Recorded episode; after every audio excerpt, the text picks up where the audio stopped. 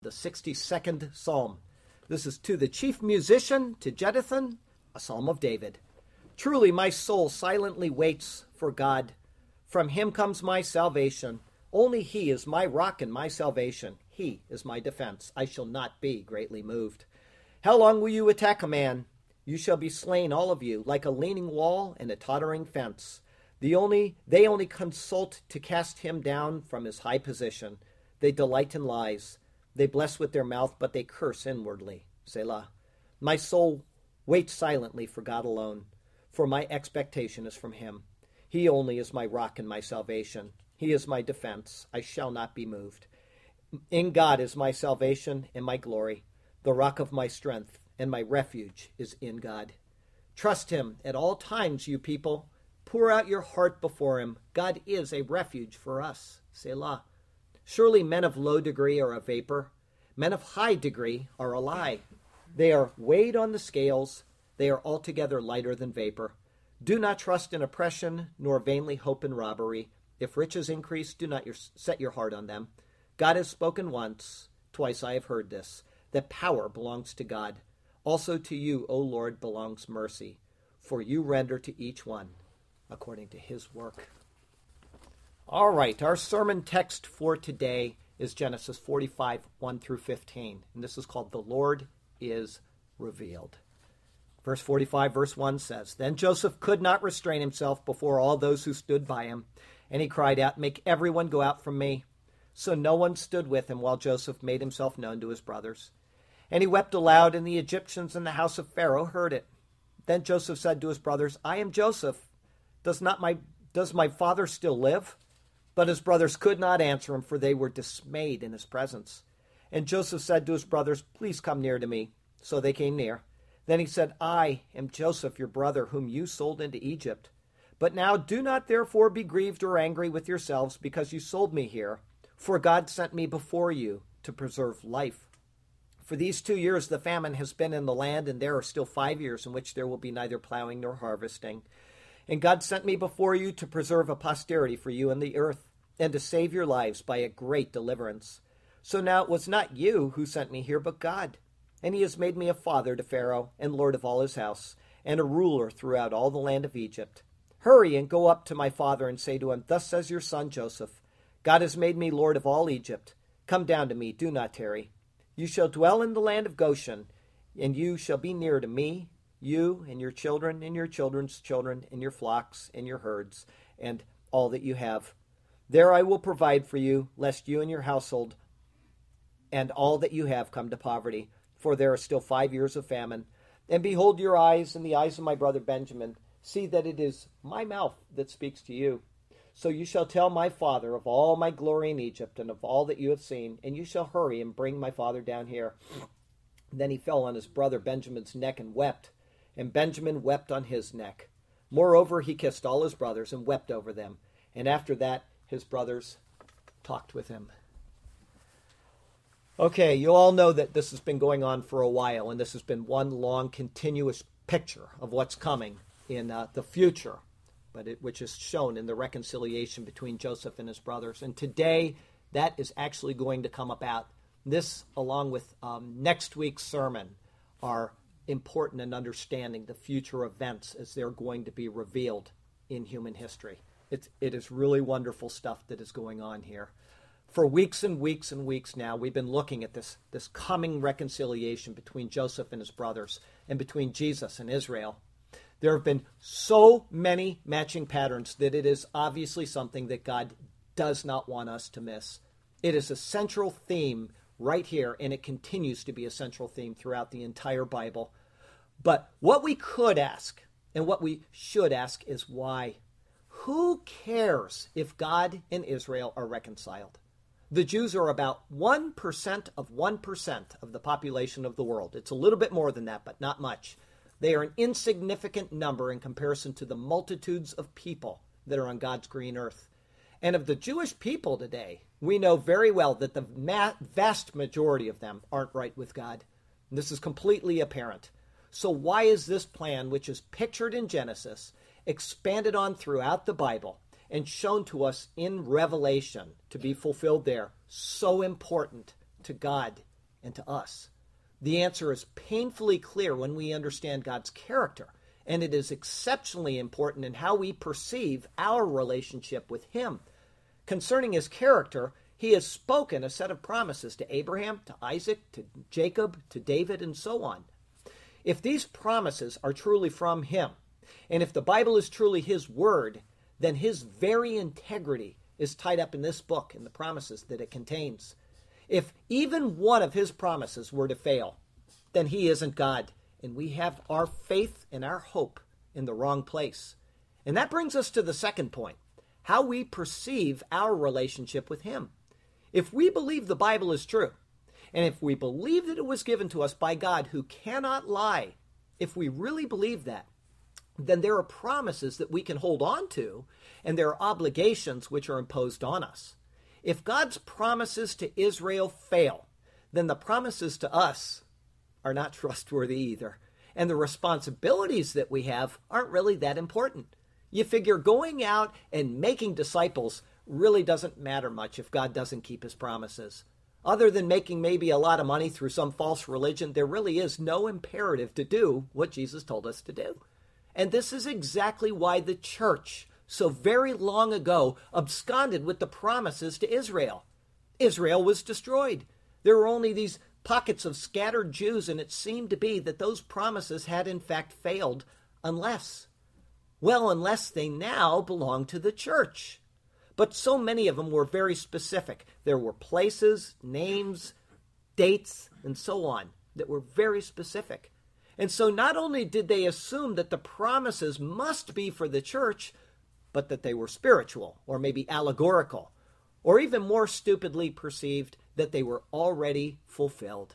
Yes, this is speaking of the past, when in fact they'd never happened. The Lord says this in the book of Amos, the last chapter of the book of Amos, the last verse of the last chapter of the book of Amos. It says these words, and it is signed. Listen to the signature at the end of it.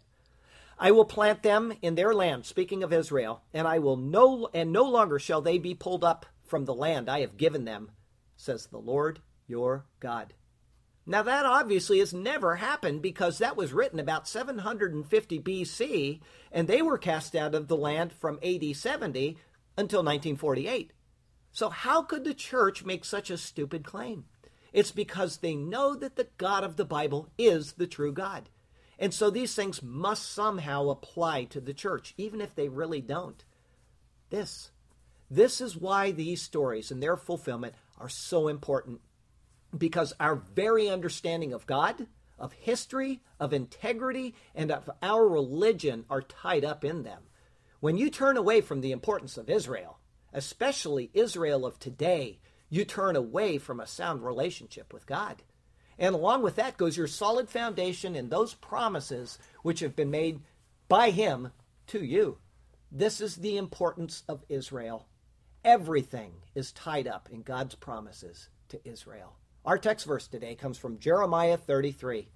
Thus says the Lord If my covenant is not with the day and the night, and if I have not appointed the ordinances of heaven and earth, in other words, everything that makes this universe work properly, then I will cast away the descendants of Jacob and David my servant, so that I will not take any of his descendants to be rulers over the descendants of Abraham, Isaac, and Jacob for I will cause their captives to return and will have mercy on them. Either the Bible is God's word or it is not. If it is, then it is absolute truth. Even the things that we might not like or the things which we dismiss because we don't understand them. But by continually digging into the Word, we will be molded into a right relationship and an understanding with God. And so let's go to that Word now.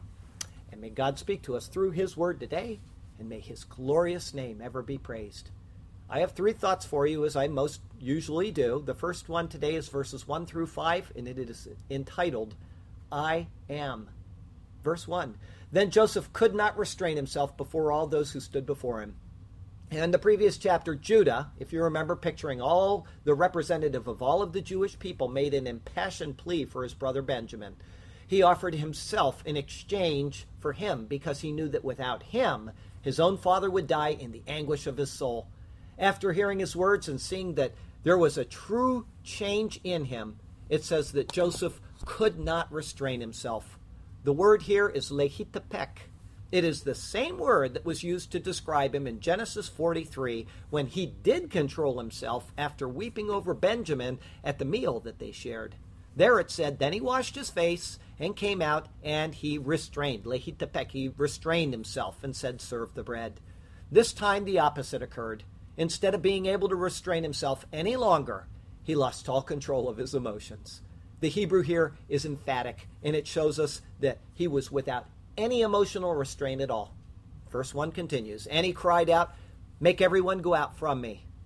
Now, when we read this verse, at least me, I know this is true, and probably most of you, because of the way that it's worded, we can't help but make our own mental image of the situation. And we're prone to make intuitive guesses as to why he would make everybody leave the room. Now, I've read this many times, and my thought was always that he didn't want any of his servants to see him reduced to a state of tears. That's just, you know, what I thought. And this is certainly true. I won't, you know, the leader of Egypt doesn't want to be broken down in front of his servants. So I'll agree with that. But the Geneva Bible added in another reason that I had not considered before. They said it was because he wanted to cover his brother's sin. Uh, that's two reasons now, and that was very interesting. I, I have to agree 100% with that. And so I thought, I'm going to think if I can think of any other reason why he would do this. And the third thought came to my mind is that his true identity was only known to a select few around him. Revealing himself in the open would then reveal who he was to those who were not supposed to know. The question is would that serve a positive or a negative purpose? Would knowing that he was a Hebrew and once a servant help or make things worse? If you can see this then in the light of the tribulation period, the whole world is going to be coming after the Jewish people as never before. Connecting them to Jesus in an intimate way would only serve to increase their troubles, not lessen them. The world has already rejected Jesus Christ by this time. The rapture has occurred. The intimacy of this meeting serves several purposes, and it is intended as a picture of the future as much as it is a picture of reconciliation of these brothers in the distant past. The tribulation also serves several purposes. One is to destroy the wickedness of the world on earth, just as the flood of Noah did, if you remember. One is to bring reconciliation between God and Israel and another is to usher in the kingdom age where Christ is going to sit on the throne in Jerusalem and rule over the entire earth. Each step of Joseph's revealing of himself parallels this unveiling or this revelation of Jesus Christ. Verse 1 continues. So no one stood with him while he while Joseph made himself known to his brothers. And so, with only the sons of Israel present, Joseph is made known to his brothers. Now remember, there's a famine in the land, and the famine pictures the Word of God, okay? The Word of God is available, but it is only going to come at a cost. But to Israel, there is going to be a special revealing of the Lord. I'm certain that this is what's being pictured here. As this meeting is in Joseph's house, I'm guessing that the exact same thing is going to happen in the house of the Lord in Jerusalem, the temple. The Bible makes it perfectly clear, as I've said sermon after sermon, that there is going to be another temple in Jerusalem. Revelation 11 tells us that. There is no doubt about it. And so it is probable that what we are seeing here is something that will be revealed in that future temple. The details aren't clear, but the overall picture of what's coming has been given. He will reveal himself in a way which only Israel will hear. But as Jesus says in Luke 8:17, for nothing is secret that will not be revealed nor anything hidden that will not be known and come to light. This message will go out. Verse 3 And he wept aloud, and the Egyptians and the house of Pharaoh heard it. The opening of this word, uh, verse here is the word vayeten.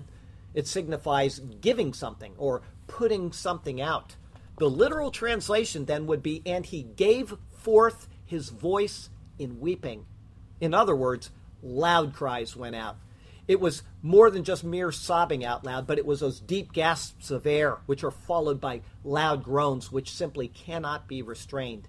And if you want to think of a perfect example of this, think of a mother who's weeping over the casket of her son. You know, that you, you can't control the air and you're just gasping. That's what is being pictured right here. And Joel 3, which is written not about the past, but about the future, tells us a parallel to this. The first few verses of Joel 3 make it certain that they, they are future verses. Later in the chapter, we read the following, which sounds like an incredible parallel to Joseph's revealing of himself to his brothers. Listen to what it says. The Lord also will roar from Zion, and his voice utter his voice from Jerusalem. The heavens and earth will shake, but the Lord will be a shelter for his people and the strength of the children of Israel. So you shall know that I am the Lord your God, dwelling in Zion, my holy mountain. Then Jerusalem shall be holy, and no aliens shall ever pass through her again. Joseph's weeping was heard by Pharaoh, which is the great house that pictures heaven, and by the Egyptians, picturing the Gentiles. The roar of the Lord will be so great that both heaven and earth will shake. The message will go out to the world at that time. And again, in Revelation 14, verse 10, we see the same thing. Here's what it says Then I saw another angel flying in the midst of heaven, having the everlasting gospel to preach to those who dwell on the earth, to every nation, tribe, tongue, and people, saying with a loud voice, Fear God and give glory to him, for the hour of his judgment has come, and worship him who made the heaven and earth, and the sea, and the springs of water. Verse 3 Then Joseph said to his brothers, I am Joseph. The astonishing revelation is now made. Until this point, they only knew him as Zaphnath Paaneah, the savior, savior of the world. But suddenly the connection is clear. Joseph is the savior of the world. Put yourself into the place of the Jews at the temple when this revelation is made. I am Jesus. Just imagine that. Jehovah is revealed for who he truly is. The Lord of creation is their own brother in the flesh. Concerning the words, I am Joseph, Matthew Henry shows the connection that everybody should make here. Thus, when Christ would convince Paul, remember Paul on the road to Damascus, he said, I am Jesus. And when he, when he would comfort his disciples, he said, It is I. Do not be afraid. When Christ manifests himself to his people, he encourages them to draw near to him with a true heart. The speaking of the name is the revealing of the person. In the case of Joseph and in the case of Jesus, the connection sparks the emotions of the soul. Israel will hear, and their eyes will be open to what they had so long been blinded to. Verse 3 continues Does my father still live? His first question isn't, peekaboo, surprised? No, he doesn't do that. He doesn't say also, Why did you do this to me? Why did you throw me in a pit and sell me off to the Gentiles? Instead, to redirect them to something relevant and thus indicate his goodwill toward them, he asks about dad. And although it's formed as a question here, John Gill interprets this rather as a statement of fact. It would be like one of us saying, Isn't that great? That saying that actually means that it is great.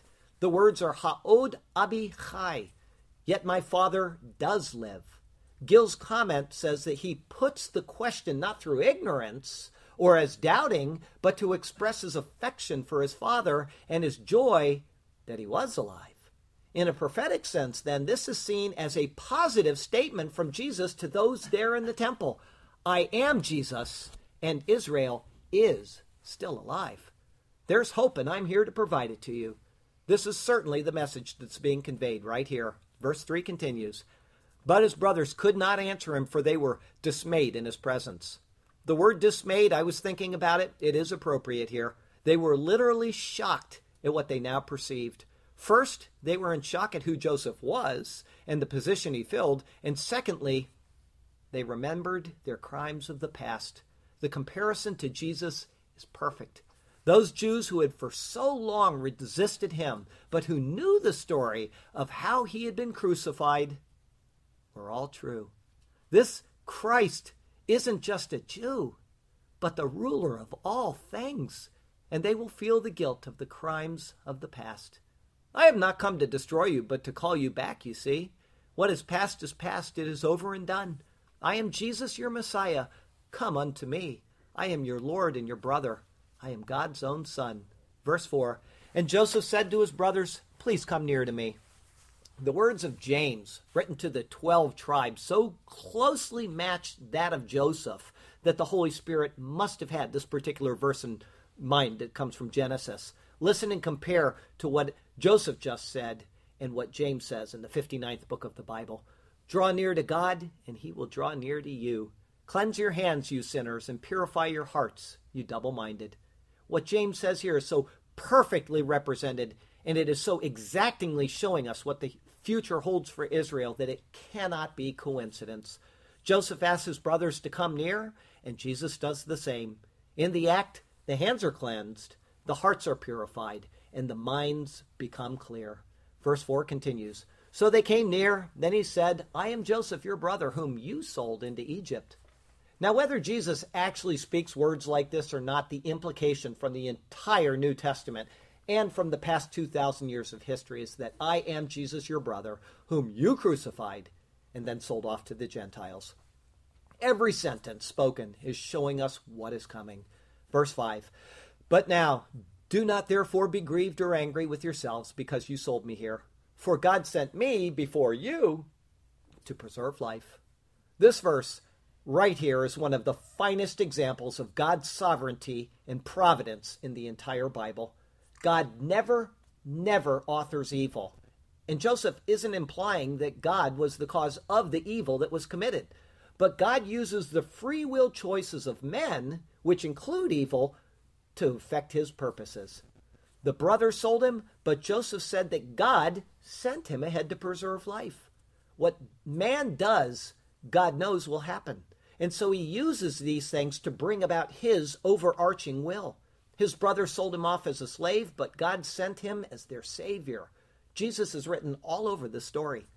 Do not be angry with yourself, repentant sinner, though your sins were counted in the pain of the cross of Calvary, because through his shed blood you are now a winner, a saved and cherished soul, loved by God for all eternity. The connection between this verse and what is described by Peter in Acts chapter 2 is a perfect match.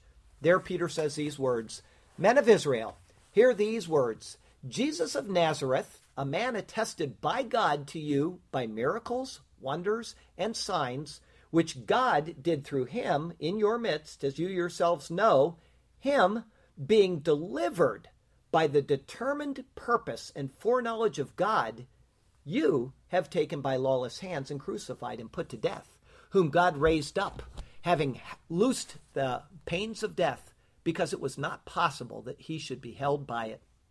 If you see, God purposed it, but man did it. God's purpose for Israel in Joseph's ordeal was to preserve life. God's purpose for Israel in Jesus' trials was to save the lost. In both cases, man's wickedness was used by God for a good end. And uh, I have a little somebody to tell you about, somebody that I do mission work with every uh, uh, Saturday. He has a friend that I used to attend church with. And this guy was a youth pastor. All right? And he did something that youth, youth pastors are not supposed to do. It was really, really bad. And guess where he is now? 15 years in jail for what he did.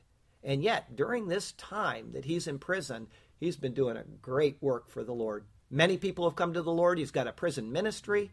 So God has used this man's mistakes of the past, and actually willful mistakes at that, and he's turned it around for something good.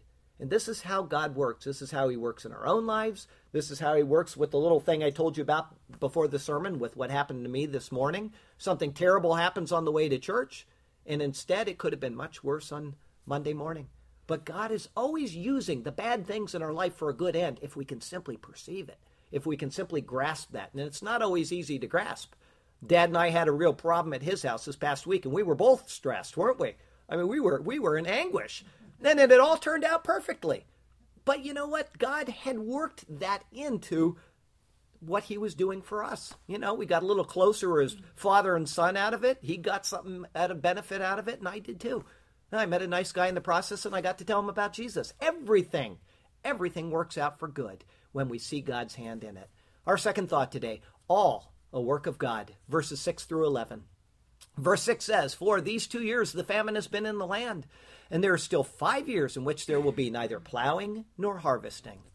The Bible says that the famine of Egypt was for seven years. It also tells that the tribulation is going to be for seven years. However, nothing specific is said of anything in the tribulation that's going to happen at the two year point. Okay? But these two years are past, And so Joseph is asking them to focus on the remaining five years. Five in the, in the Bible, as we've seen in many, many sermons, is consistently represented representing the number of grace. While there is neither plowing nor harvesting, the family of Israel is going to be sustained by grace. And so the picture here isn't one of exact dating, but that the believing Jews who have received Jesus Christ will be sustained by grace throughout the duration of the tribulation period.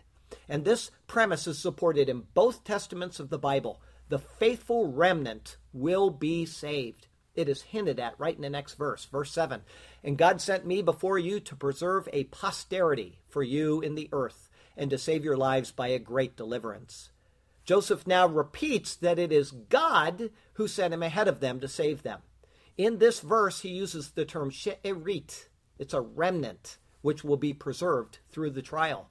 God has always, always promised to save a remnant of the faithful people of Israel. And this is not an isolated concept, but one which permeates both testaments of Scripture. And this includes the tribulation period, which is being pictured right here. In Romans chapter 9, quoting Isaiah chapter 10, Paul says, Though the number of the children of Israel be as the sand of the sea, think of six million Jews in the world today, the remnant will be saved. It is the remnant of Jacob who God will save, as Joseph says, by a great deliverance. This is again explicitly referred to in Scripture. Daniel chapter 12 says this At that time, Michael, this is speaking of the tribulation period coming in the future, at that time, Michael shall stand up, the great prince who stands watch over the sons of your people, and there shall be a time of trouble such as never was uh, since there was a nation, even to that time. And at that time, your people, speaking to the Jewish people, your people shall be delivered, everyone who is found written in the book.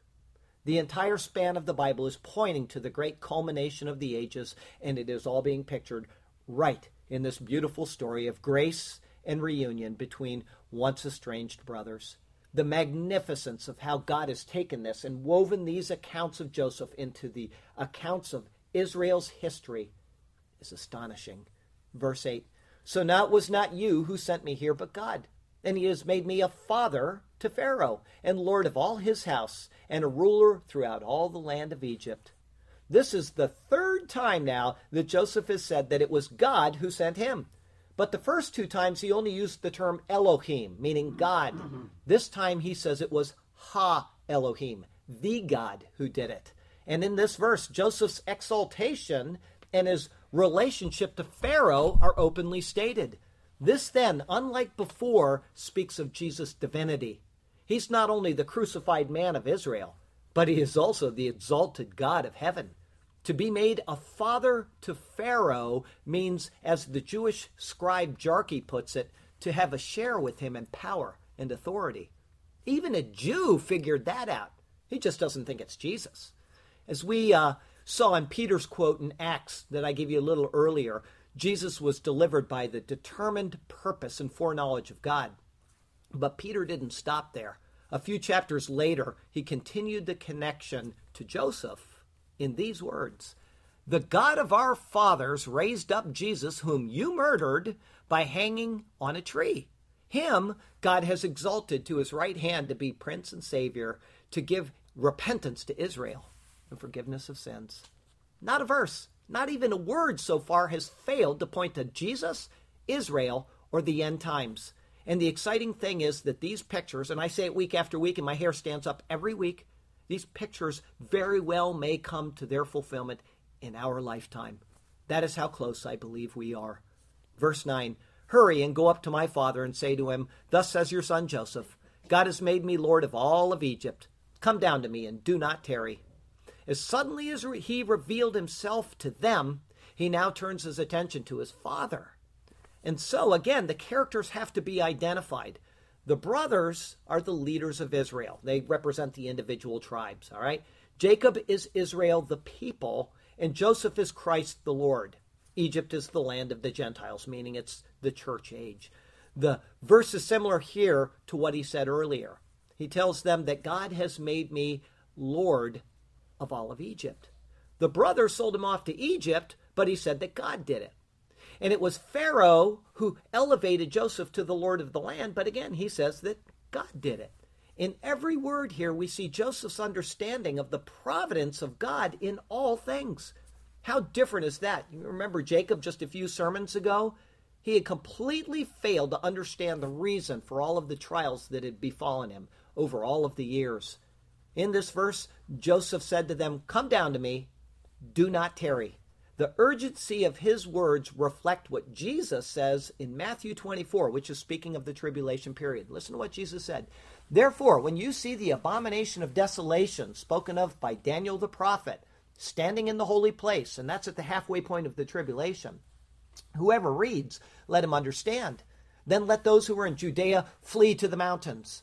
Let him who is on the housetop not go down to take anything out of his house. And let him who is in the field not go back to get his clothes.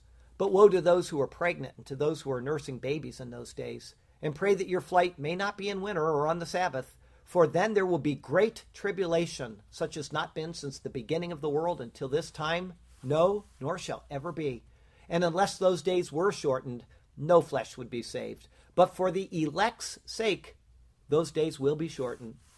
This time that Jesus speaks of is future, and it is just at the midpoint of the tribulation, three and a half years into the tribulation period. This is the reason for Joseph's words do not tarry. There's a time which is coming which is going to be worse than any other in human history, and Jesus will save them through this, just as Joseph is saving his brothers and his family through the famine. In his instructions, Jesus told them to flee to the mountains. And nobody is sure what that means, but many people believe that it will be to a place called Petra, which is actually in Jordan, which is a Gentile land. And if so, this then perfectly pictures the pattern in the words of Joseph. Verse 10 You shall dwell in the land of Goshen, and you shall be near to me, you and your children, your children's children, your flocks and your herds, and all that you have. Here, Joseph actually names the land where they will live. It's Goshen. The name Goshen, though, is kind of interesting. It means drawing near or approaching.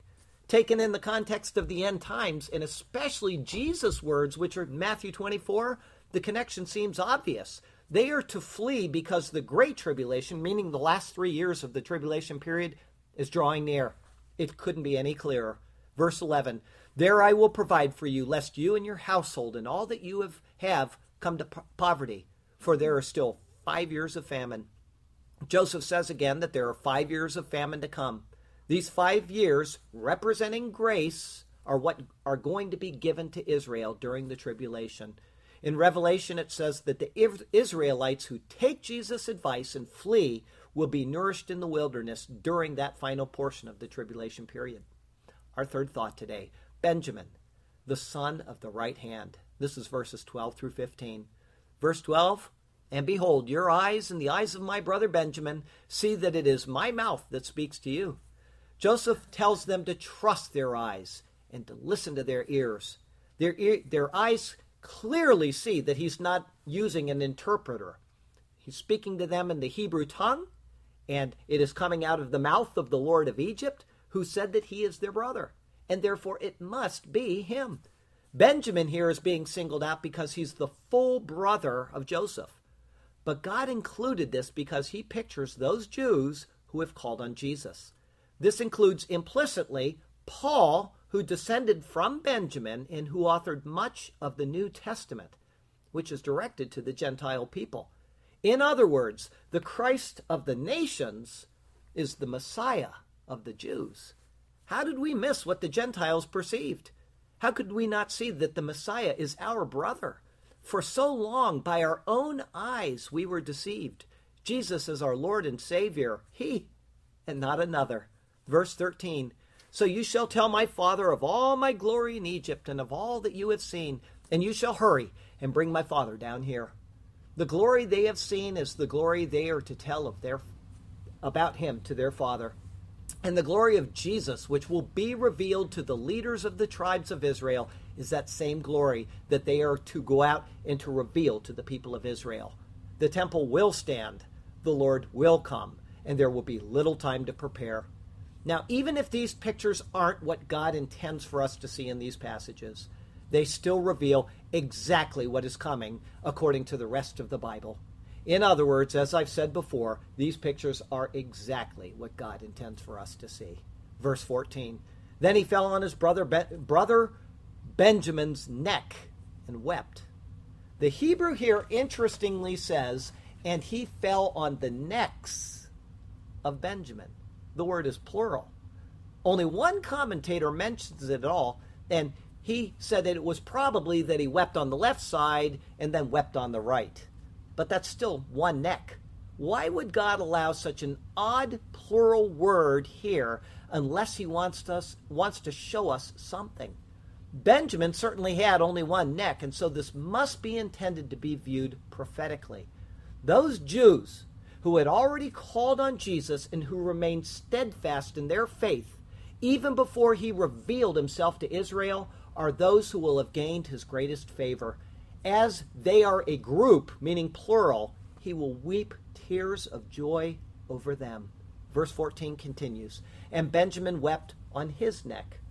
And these many, this group, when they are shown to have been vindicated in their faith, will weep tears of joy over him. Therefore, the second time the word neck is used, it's singular. It's amazing detail that we see here. The Lord is revealed, and over his brothers he weeps. A reunion so long anticipated has finally come about. Israel now knows Jesus and the covenant he keeps, and through tears comes the joy in a praise filled shout. God's love for his people is eternal and sure. He has directed the ages for the sake of Israel, so they can worship him in a way undefiled and pure, covered by the blood of Christ, as the Bible does tell. Verse 15, this is our last verse of the day. Moreover, he kissed all his brothers and wept over them, and after that his brothers talked with him. And finally, in today's verses, we see the tender display of love towards all of the brothers.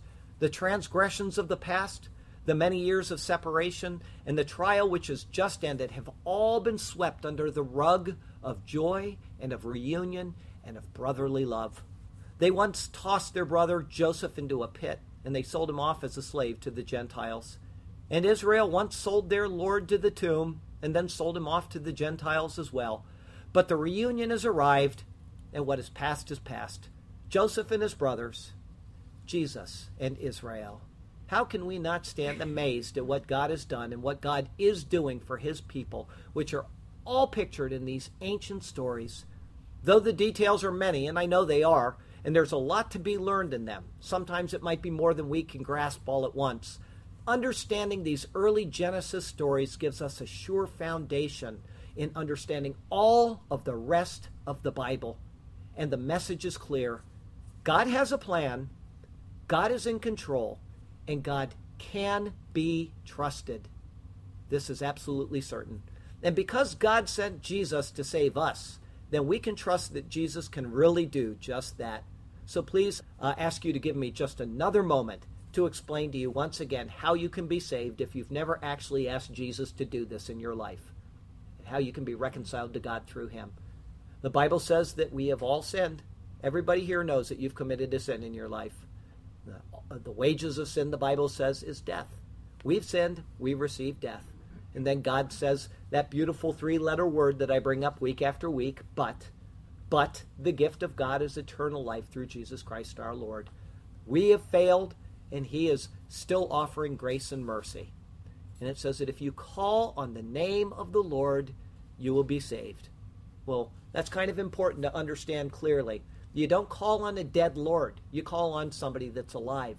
And so the resurrection is implied in that verse. You're calling on somebody that went to a cross to atone for our sins. He took God's wrath at that cross. And then he came out of the grave to prove that he had no sin of his own.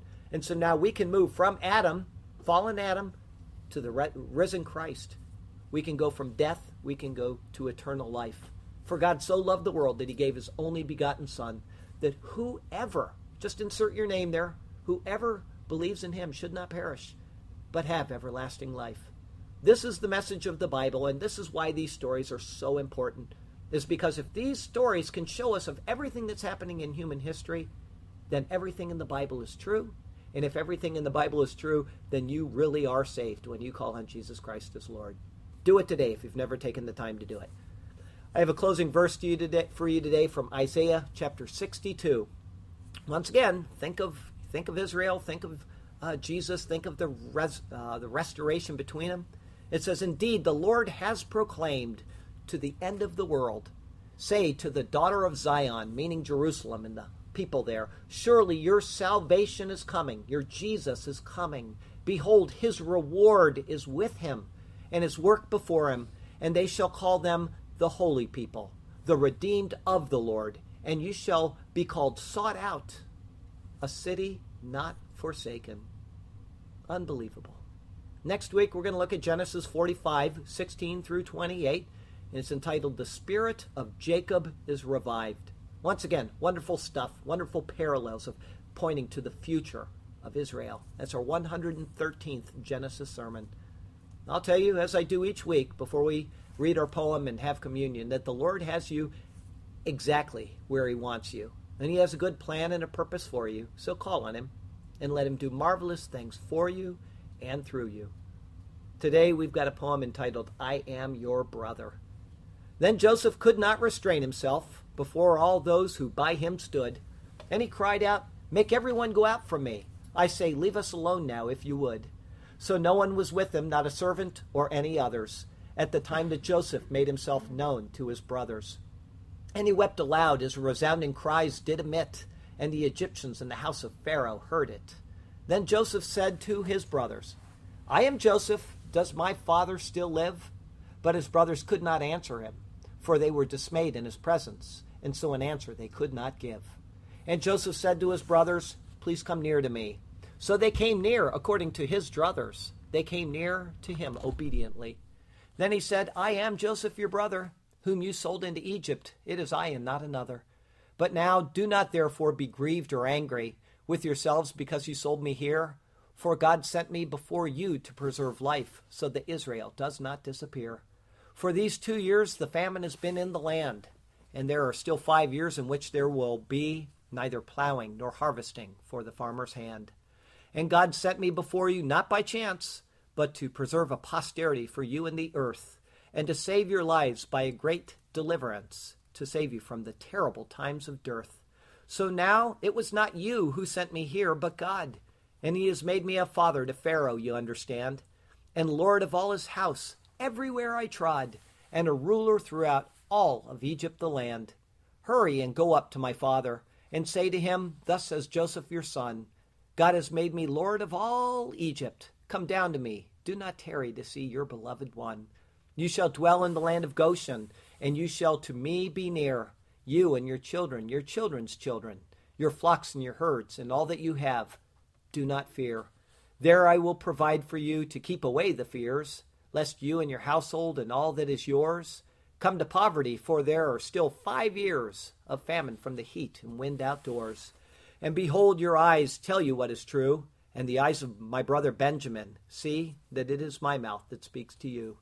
So you shall tell my father, making him serene, of all my glory in Egypt, both far and near, and of all these things that you have seen, and you shall hurry and bring my father down here. Then he fell on his brother Benjamin's neck and wept, and Benjamin wept on his neck. Away the missing years were swept. Moreover, all his brothers he kissed, and wept over them. This he did too. And after that, his brothers he had so long missed talked with him many years they needed to review. This beautiful story of reconciliation and grace is given for us to see what yet lies ahead. Someday Israel will look upon Jesus' face and know he alone is their life giving bread. For so long they have missed the spiritual boat, but God has been faithful to them all along, just as he said he would be in the book that he wrote and someday over them he will sing a joyous song. And he sings over you and I when we to him in faith turn and seals us with his spirit for that glorious redemption day. It is for this marvelous moment that our hearts should burn, and of this precious Savior we should ever say, Great, glorious, and awesome God, help us in thy majestic light to trod. Hallelujah and amen. Oh, Heavenly Father, it's just been a wonderful, wonderful journey getting to today's sermon and to the the the blessing of the ages that your people Israel will once again call on you in spirit and in truth and will recognize you for who you are. Every word of Scripture points to Jesus, and they can't see it now. And I just pray that they will see it soon and that many will be saved.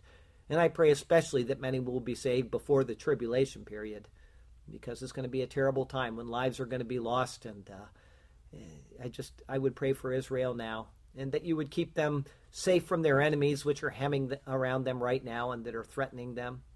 Lord, be with them and help them. And not because they deserve it, because they're not right with you now, but just because you are the covenant keeping God and they are your people from whom Jesus descends. Lord, we want to look in anticipation in the week ahead to nice things coming our way, and we would uh, ask that you would send them, that would keep us safe from trouble, keep us from harm, keep us from trials. But if they should come, help us to remember that those things are also being used by you for a good end and that we can find something in them to praise you and to thank you for. Lord, we just want to offer this service back to you as an offering, and we want to uh, remember you during the uh, communion to come, to reflect on you, and to glorify you in all we do in the week ahead. Help us to do that. Help us to be holy and pure in your sight. And we'll love you, we'll praise you, and we'll thank you for everything you do for us. And we'll do so in Jesus' name. Amen.